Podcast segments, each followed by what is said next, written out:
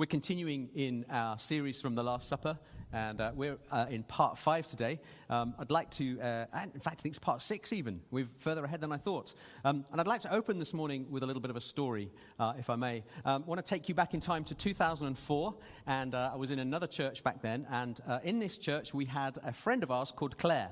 Now, Claire had multiple sclerosis. Uh, and for those of you who know about multiple sclerosis, it's a degenerative disease that it, it kind of attacks the brain and the spinal cord. Um, and it means that uh, movement and mobility and coordination gets impaired. You can sometimes have pins and needles. Uh, you can't do the things that you need to do. Um, there's one kind where it kind of stays sort of pretty much the same, and there's another kind which gets progressively worse. And often people who have multiple sclerosis uh, can end up uh, in wheelchairs or needing a lot of assistance to live their lives. Now, Claire uh, in our church had multiple sclerosis, um, but she was a very, very cheerful uh, and upbeat lady. Uh, you, you kind of wouldn't let, you, you wouldn't know that she struggled with this illness in terms of her mental state a lot of the time. She was often the most cheerful person there. Uh, and she had this desire for us to go with her on a, a kind of a bucket list thing that she had, which was called the MS Challenge, the Multiple Sclerosis Challenge. And what this was, was a, uh, a race around some mountains in northern Wales. It's about six miles long, this course. But the difference was, it wasn't just kind of running or cycling or doing th- something standard. It was uh, taking Claire in her wheelchair, putting a couple of poles down either side where the wheels are, lifting her on our shoulders, and then kind of jogging around this course with her on our shoulders. That was what she wanted to do. She's a crazy woman, but she thought, no, this would be awesome. And I can use this as an excuse to raise some money for the hospital uh, team that look after me uh, kind of back home. Uh, you know, she had a, a, a, team looking after her, so she wanted to kind of say thanks to them and raise some money for that unit. So before I kind of realized what I was getting into, I said, Absolutely, Claire, we'll do this, that's fine. And we sort of pulled a team together, and I got some friends from work to help, some friends from church, and uh, we drove up to North Wales. we camped the night, woke up in the morning, you know, had bacon butties, lots of banter, lots of chat, you know. And then we got a wheelchair. Now, it wasn't her normal wheelchair because her normal wheelchair's got like, had a lot of electronic stuff on it. We got her a very basic one. Um, so in case we dropped her, uh, or, you know, we weren't hoping to drop her, by the way, but in case things went wrong, it wasn't going to damage the expensive nature of her wheelchair. So we got this basic wheelchair, we put two poles through it, we strapped it in, we tried lifting her on our shoulders, and she was in there, and she was like, what, you know, and that's a, that's a load for us to carry that. You know, she's a, uh, she and her wheelchair were heavy. Sorry, Claire, if you ever watched this, but it was quite a weight.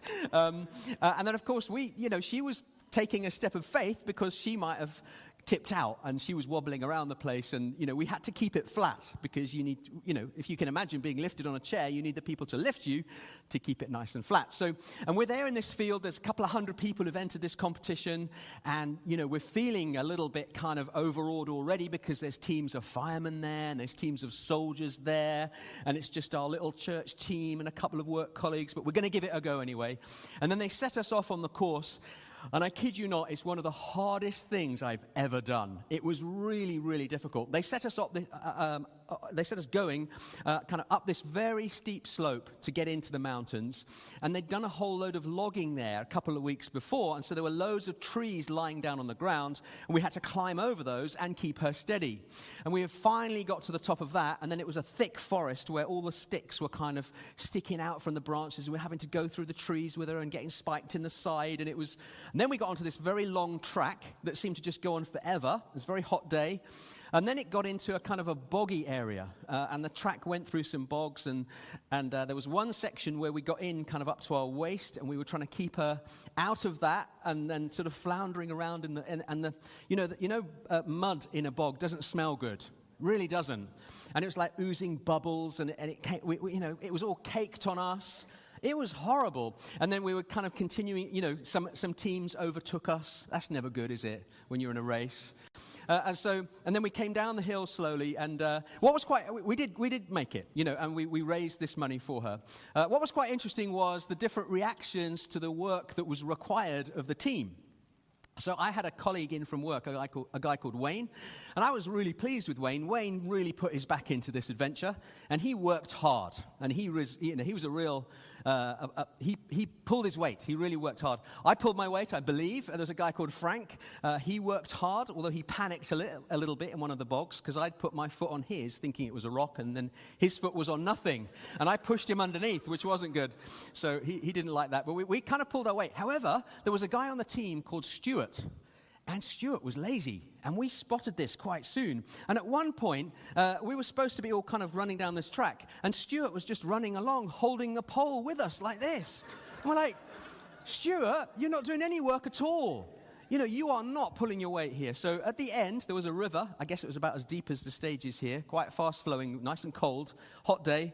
Stuart goes in first because, you know, he needs to, he needs to know that he's not pulled his weight. Uh, we pulled him out and then we all jumped in with him because it, was a, it was a great day. Really, really good. And the reason I share the story is I want to talk to you about kind of the idea of a, of a, of a load and a burden. And in fact, also a sacrifice. You know, for us doing that that day for Claire, we had her on our shoulders as a load to carry. And when you're tired with a load, you can put it down, can't you? And we had a lot of rests that day because it was hot. And we put her down and we rested. And that's, that's one, in, in one way, that's the definition of a load. When you're carrying a load, when you get tired, you can put it down. However, Claire was carrying a burden.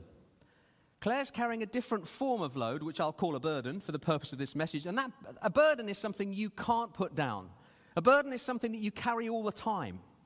And for her, it was her illness. Uh, she was carrying multiple sclerosis and needing to live with that.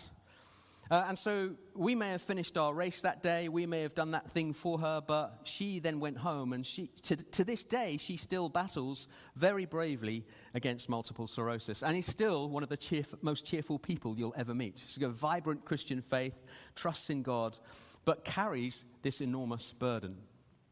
And in terms of sacrifice, sacrifice is when you decide that you're going to give something up for the benefit of someone else, but it kind of costs you in some way. There's something that you've done uh, that, is, that is bringing a level of pain, maybe, or a level of difficulty, or a level of um, that you've gone out on a limb for another person to bless them in some way. That's a sacrifice. A sacrifice is something that you might do voluntarily where you say, I'm putting your needs ahead of mine but that that might cost me. And it might cost me more than just a couple of days of fundraising and trotting around the hills, and there may be a really big cost with the sacrifice. It may be that the cost of the sacrifice leaves you with some scars that won't ever go away. So, we're talking about load, burden, and sacrifice today. Um, and we're actually in the, uh, we are in part six of our series from the Last Supper, and we're, we're journeying through John chapter 13 through to John chapter 17. I just want to encourage you that if you want to follow along in the notes that come with this message and the, the scripture references, if you want to see those, if you jump into your YouVersion Bible app, look at events, and then events, you'll see Birmingham City Church is live, and you can follow the text of the different scripture passages I'm going to, I'm going to be using today, and also the stories. And you can make your own notes, and if you save that, you've then got that to go back to later on. So, our series, uh, we've, gone, you know, we've gone through some very significant things in John's Gospel as Jesus speaks to the disciples before he goes to the cross. We've talked about the washing of feet and the laying down of self. Uh, and how Jesus is so servant hearted. We've talked about loving other not just from the model we think love is, but from the model of, of who Jesus is. Uh, a new command I give you to, to love others as I have loved you, which potentially is on a whole level above what we think love is to other people. Uh, uh we've looked at the difficult issue of betrayal, haven't we? And we've uh, uh tried to try to unpack where Judas went wrong and what was, what was wrong with all of his life. Then we've uh, looked at the way and the truth and the life uh, that monumental statement that Jesus makes in John 14, 6. And it's so big that I kind of narrowed it down to just looking at the way, didn't I? Because it was too large. Uh, and we, we talked about the way and, and how Jesus makes a way, even when there isn't one. And then last week we looked at fruitfulness, and I showed you a picture of the two different apple trees that I can see as I look out from the back of my property in the adjacent gardens, and how, how one is great and being tended, and how one has been completely overrun with ivy. And those are, that's a great visual parable of if we don't let God tend us and, and steward us, then something might come along and take us over, and maybe our lives don't turn out in quite the way we would hope. Uh, but today we're looking at load, burden, and sacrifice. And uh, Ezra, uh, uh, yeah, Nitin, sorry, it was Ezra in the first service, uh, Nitin in the second, came to read for us from John 16, uh, verses 1 through to 15 there. And there's quite a few difficult things Jesus is saying there. Uh, if we just look through a moment, uh, he talks about the fact that they're going to come into some resistance at some point in the future. Um, there are some things, uh, you know, he says, Not one of you asks me where you are going. Um, uh, and we know that Peter asked him that just three chapters back, and, it, and, and, perhaps the dialogue has moved out to the Garden of Gethsemane now, and he's saying, he's asking them again. Uh, he wants them to ask that uh, of him. Um, he's acknowledging their sorrow. He starts to talk about the, the, the role of the Spirit and that the Spirit's going to come, uh, and, and, the conviction of, uh, of, sin and righteousness and judgment. Um, and then he talks about how the Spirit will guide people into all truth. But as I was reading through this passage, uh, something jumped out at me. I don't know if this ever happens to you when you're reading the Bible, but a little phrase comes along and you think, oh, wait a minute, there's a whole lot of stuff in here. And this happened to me when I was preparing for this message. Um, and it's, it's from John 16, verse 12. Just read this with me a moment. It says this I still have many things to tell you, but you can't bear them now. I still have many things to tell you, but you can't bear them now. And for me, sometimes it's the little sentences in God's word. It's the little, what might almost be a throwaway comment, but it never is a throwaway comment in the word, that, that they can grab your attention and they can end up being like a kind of a rabbit hole. And you go down it, and suddenly you're, you're navigating some really good stuff and you're, you're getting into some really good thoughts. And I would always encourage you to follow those thoughts. When you have a thought like, why is that there in the Bible? What's that phrase mean? What's really being said here? Follow it. That's like a, for me, that's like an invitation to a spiritual kind of feast because there's something to uncover, something to look at, something good to discover uh, in God's Word. When Jesus says that, I think it raises lots and lots of questions. Imagine Jesus saying to us, Well, I was going to tell you some things, but now I'm not, you can't bear it. Now, for me, that's like a red rag to a bull. I'm like, no, no, no, no, tell me, Jesus. I, you know, don't, don't exempt me from that. I want to know what it is. You know, tell me anyway. You know, we're almost like we're not trusting him that he's deciding that we were ready to have it or not. I, I want to know. I, I'm, I'm very keen to find out. So, what was it that Jesus was going to tell them, but decided he wouldn't? I mean, is that forever lost to history? That would be a shame.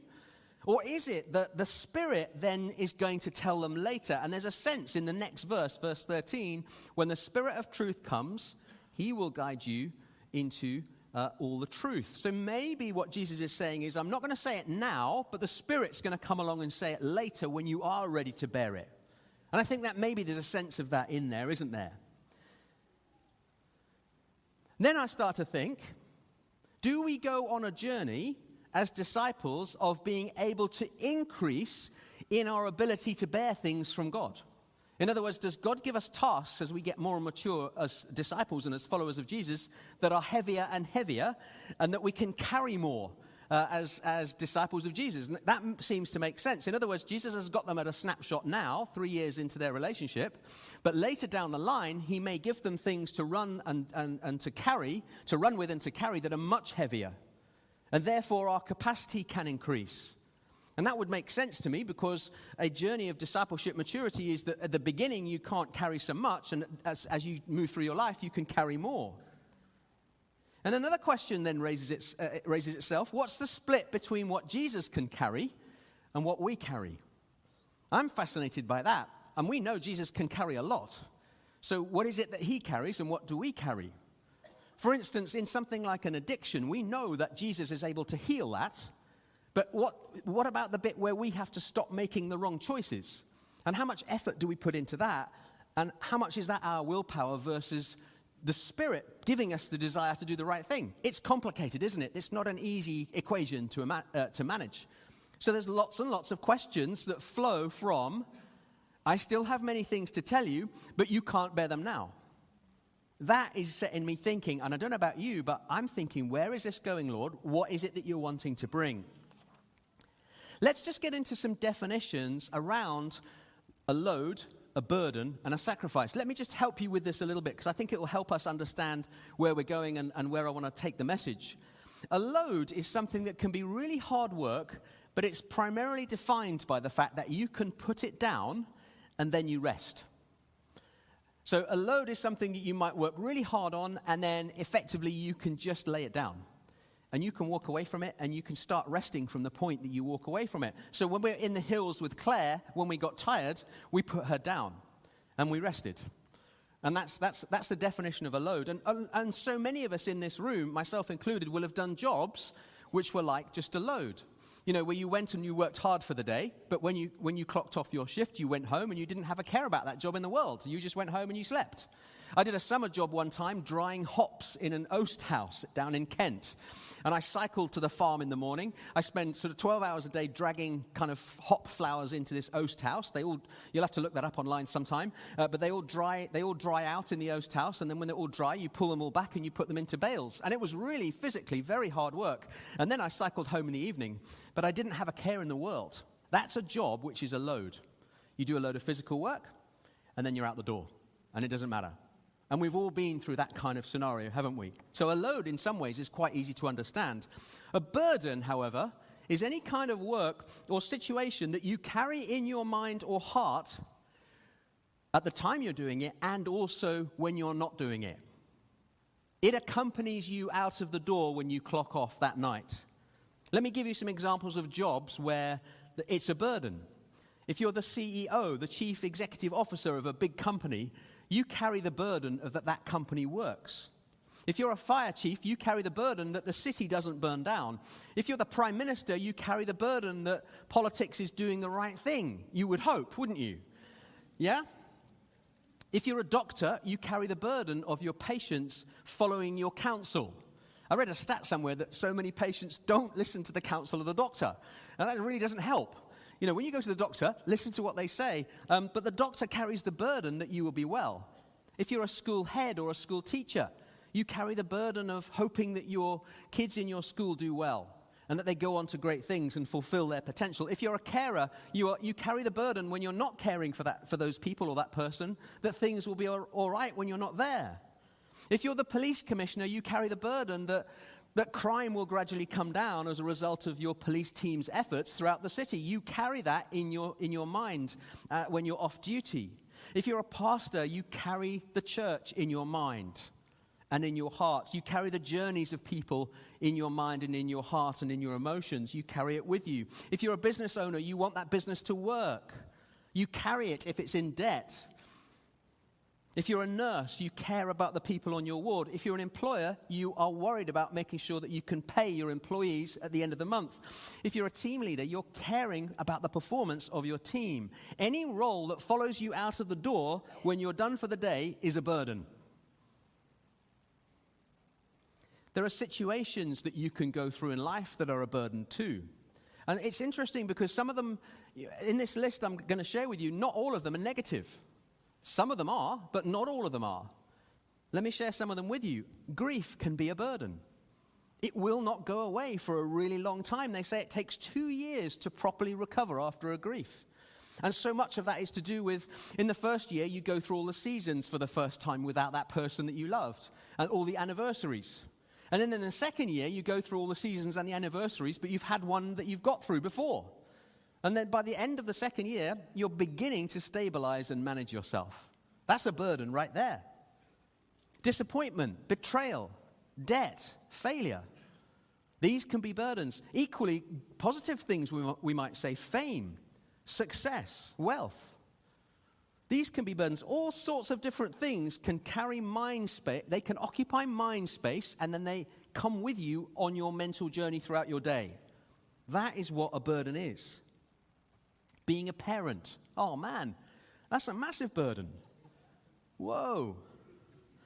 Oh, I'd like to say that that scarred me, but it hasn't really.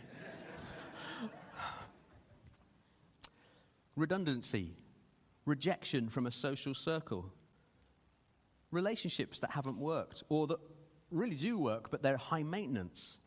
A burden is anything you can't put put down because you carry it all the time. Now, a sacrifice is any kind of a load or a burden that you decide to pick up because you're putting others ahead of you in a way that ends up removing something precious back, precious of you back. So, in other words, you do something for someone else, and then it ends up taking something off you. Now, in, in the, in the case of Claire going around the mountains, all it took off of, off of us was a bit of effort and a couple of days of fundraising. And, and really, the sacrifice in that was minimal, really small. But there are some things that have got big sacrifices attached to them. And they really remove something precious from you. They can remove money from you. They can remove time. They can, they can take a toll on your emotions. Uh, they might even take a toll on your health. A sacrifice is a load or a burden that you pick up for others that can have the potential to scar you, that can affect you in your spirit. You carry it for a long, long time afterwards. Maybe you carry it forever, for the rest of your earthly life. You know, one of the reasons that we celebrate um, military heroes every year on Remembrance Day is because they are people who have carried a load, literally, with their back on the, you know, their backpack and their rifle and their boots and running out to whatever war it is that they've gone to. They carry a burden because they need to win the war. Uh, they can't let their side down. They can't desert. They've got their national pride at stake or whatever it might be. And they've got a sacrifice in mind. And some of our war heroes come back very, very scarred from the things that they have seen through. And so, one of the reasons our societies around the world honor people like that is because they've carried all three a load, a burden, and a sacrifice. That's what's going on with that. Now, turn with me to Genesis 22. I want to share something with you um, that really highlights the nature of, of a, a, load, a burden, and a sacrifice incredibly clearly. Um, and we're then going to come full circle back to the Last Supper in this verse in John 16 12. So, Genesis 22 is the time when God tested Abraham and, asked him to sacrifice Isaac, his son, which seems an incredibly barbaric thing to do. But as we get into the story, we'll understand w- what's going on here. Read with me from Genesis 20, uh, 22 from verse 1. After these things, God tested Abraham and said to him, Abraham, here I am, he answered. Take your son, he said, your only son Isaac, whom you love, go to the land of Moriah and offer him there as a burnt offering on one of the mountains I will tell you about. So Abraham got up early in the morning, saddled his donkey, and took with him two of his young men and his son Isaac. He split wood for a burnt offering and set out to go to the place God had told him about. On the third day, Abraham looked up and saw the place in the distance. Then Abraham said to his young men, Stay here with the donkey.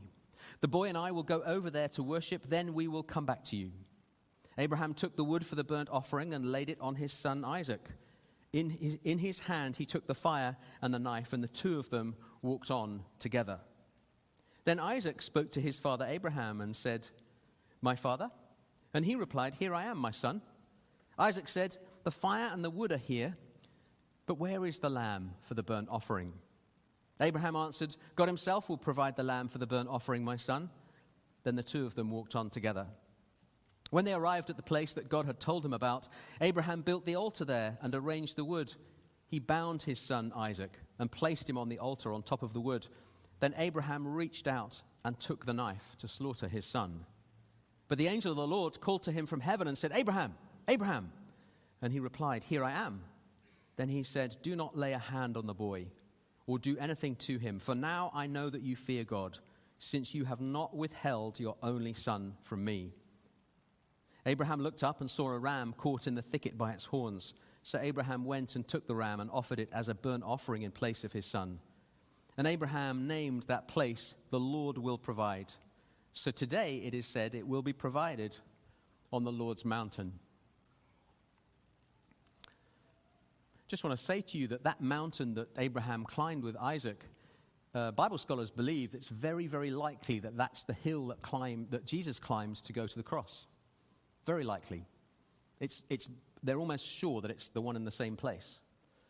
And if you think about that, how far back Genesis 22 is in time, and then how significant this is in terms of the cross, that's an incredible thing to be in the same physical, geographical place. Don't you think? I mean, that's just astonishing. But the story, and the reason I share the story with you is that it's a very helpful illustration of load, burden, and sacrifice. If you were looking at the two of those guys climbing the mountain, Abraham and Isaac, you would see that Isaac is carrying a load. He's got the bundle of sticks on his back, hasn't he? You can see that. That's very, very easy to see. If Isaac needs a rest, he can just put the sticks down and he can pause and they can stop walking.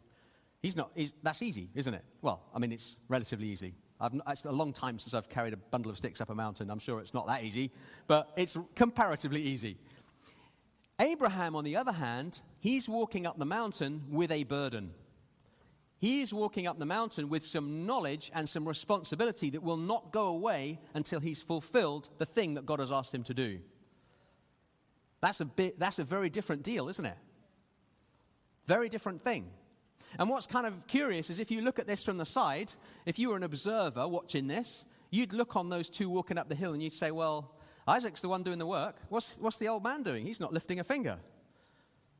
And that can be the case sometimes with a burden and a load, can't it? Um, somebody seems to be working and somebody else doesn't seem to be working, but actually the person that doesn't seem to be working is carrying way, way more than the person who seems to be working.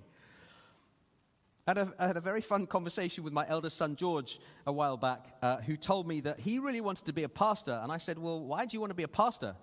And he, and he said, uh, Well, you know, you guys just sit around chatting and drinking coffee and making PowerPoints all day.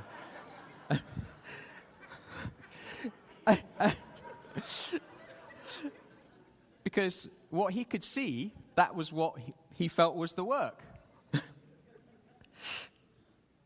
You know, it's really helpful if you're a person in an organization that doesn't carry the burden. If you are willing to carry a load in an organization, it means that the person who's carrying the burden doesn't have to carry the burden and the load. And so sometimes, like uh, around schools, around uh, council offices, around educational establishments, around church, around wherever it is you are, if you're a person that's not on point to carry the burden, be mindful of the people who are on point to carry the burden and see if you can help them by carrying the load. If you can pick up the sticks and do the easy thing and then rest, that means that the person carrying the burden isn't doing both. And that's a really helpful little insight for us. I want to say to us this morning that the reason I've shared this story is that Jesus carries all three up the hill. Go with me on this for just a moment. Jesus carries a load, a burden, and a sacrifice. Jesus carries wood up the hill, but let me tell you, it's a little bit heavier than some sticks. It's a cross. That's a whole different ballgame than a bundle of sticks.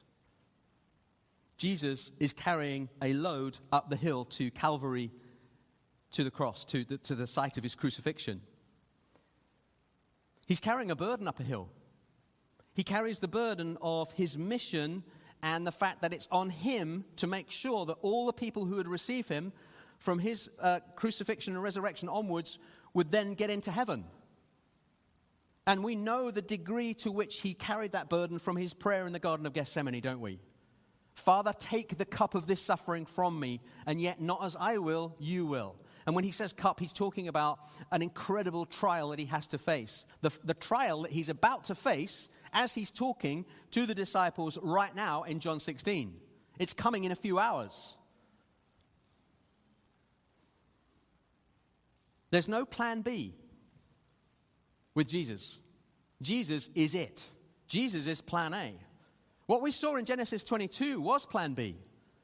There was, a, there was a test of Abraham to see if he would be willing to make what he was asked by God the plan A.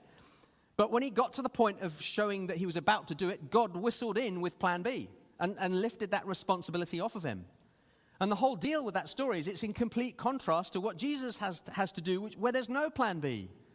Jesus is it. Jesus is the sacrifice as he walks up the hill. There isn't a ram caught in a thicket. There isn't a plan B somewhere else. There isn't another person that can come and take the sins of the world on their shoulders on the cross. It is Jesus.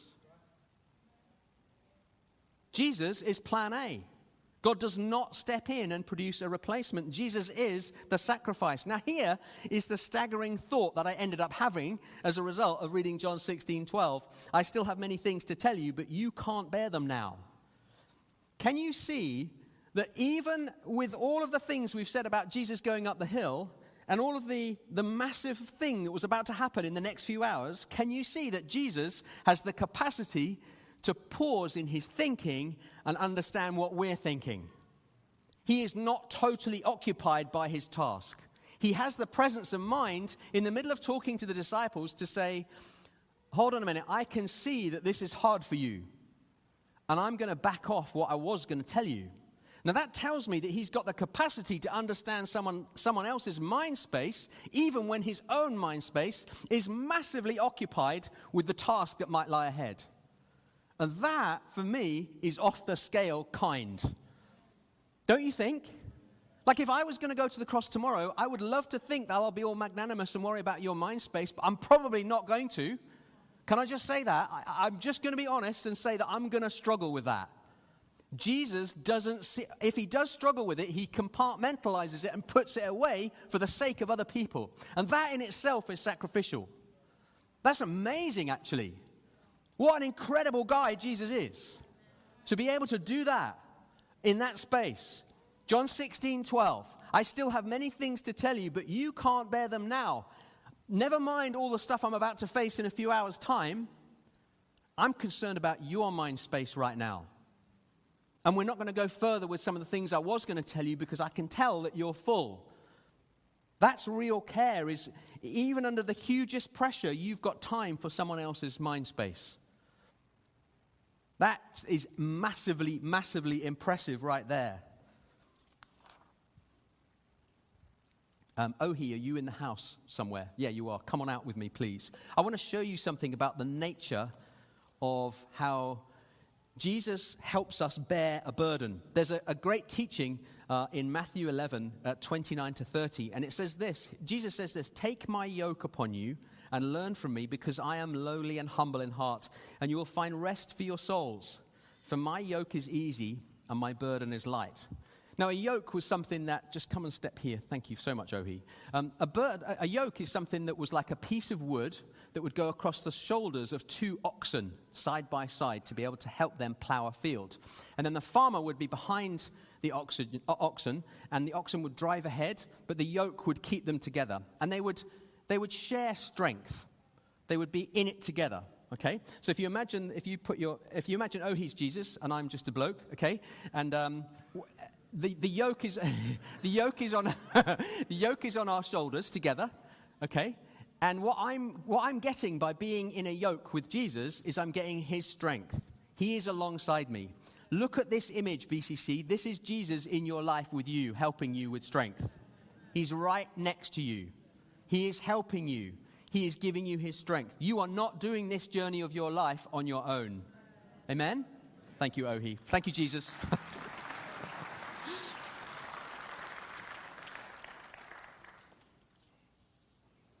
I love the way that Eugene Peterson does this in the message. Uh, he says this are you, of the same passage. He says, Are you tired, worn out, burned out on religion? Come to me, get away with me, and you'll recover your life. I'll show you how to take a real rest. Walk with me and work with me. Watch how I do it. Learn the unforced rhythms of grace. I won't lay anything heavy or ill fitting on you. Keep company with me, and you'll learn to live freely and lightly. That is the person that we worship, church. That is the person that you've invited into your heart. That's the person who is yoked to you through all of the, the, the, parts of the journey of your life, no matter how hard it gets. The same person who's got the, the, the ability emotionally to, to focus on your mind space, even when he's under the most intense pressure of anyone ever faced, I think, in the whole history of the world. That he can, he can do that is incredible. I'm going to ask our worship team just to come up and uh, you guys can just begin to play. Thank you. Psalm 68 19 says this Blessed be the Lord. Day after day, he bears our burdens. God is our salvation. Have you ever had the, uh, the temptation that when you've got a massive day ahead that you're going to skip the devotional bit and just get straight to the tasks ahead? Have you ever had that temptation? Or is that just me? Yeah? big day, you think, oh, I need to get straight into pre- preparation of that. Right, I- will do my devotion at lunchtime, Lord. I really will. I'll sit in the car. I'll do it on the bus home. And by, of course, by then, your mind is full of other stuff and you don't do it. Anyone else? Yeah? Okay. I've done that. And over the years, I've decided that that's a non negotiable for me. I, as far as I possibly can, I never let myself do that. And it, it's really served me in good stead. And today was a classic example of it serving me in good stead because that Psalm 68 19, blessed be the Lord, day after day he bears our burdens, God is our salvation, came up in today's reading. And we're talking about burdens. And the Nicky Gumbel on the plan uh, you know, the, the, the YouVersion plan for the year that we're all reading as a church, he did think, a thing called how to, Re- how to Deal with Five Burdens. And I'm, come on, Lord, thank you so much. I'm so glad I didn't give in to that temptation because God fed me in my hour of need, in, in that point at which I'm bringing a message. And I think that that's really important that we all understand that don't give up on the on the, quiet times with God. Don't give up on those prayer times because especially when the pressure's big, because you will handle the pressure better when you give it the time because God will speak to you in that pressure. God will actually come in and actually speak to that pressure for you. So don't allow, don't allow that in your lives, church. Be diligent because God will help you at those times. That's just a little aside in some ways. So, would you stand with me? And I'm going to suggest some responses to today's message. Uh, would you stand, please? Thank you, church.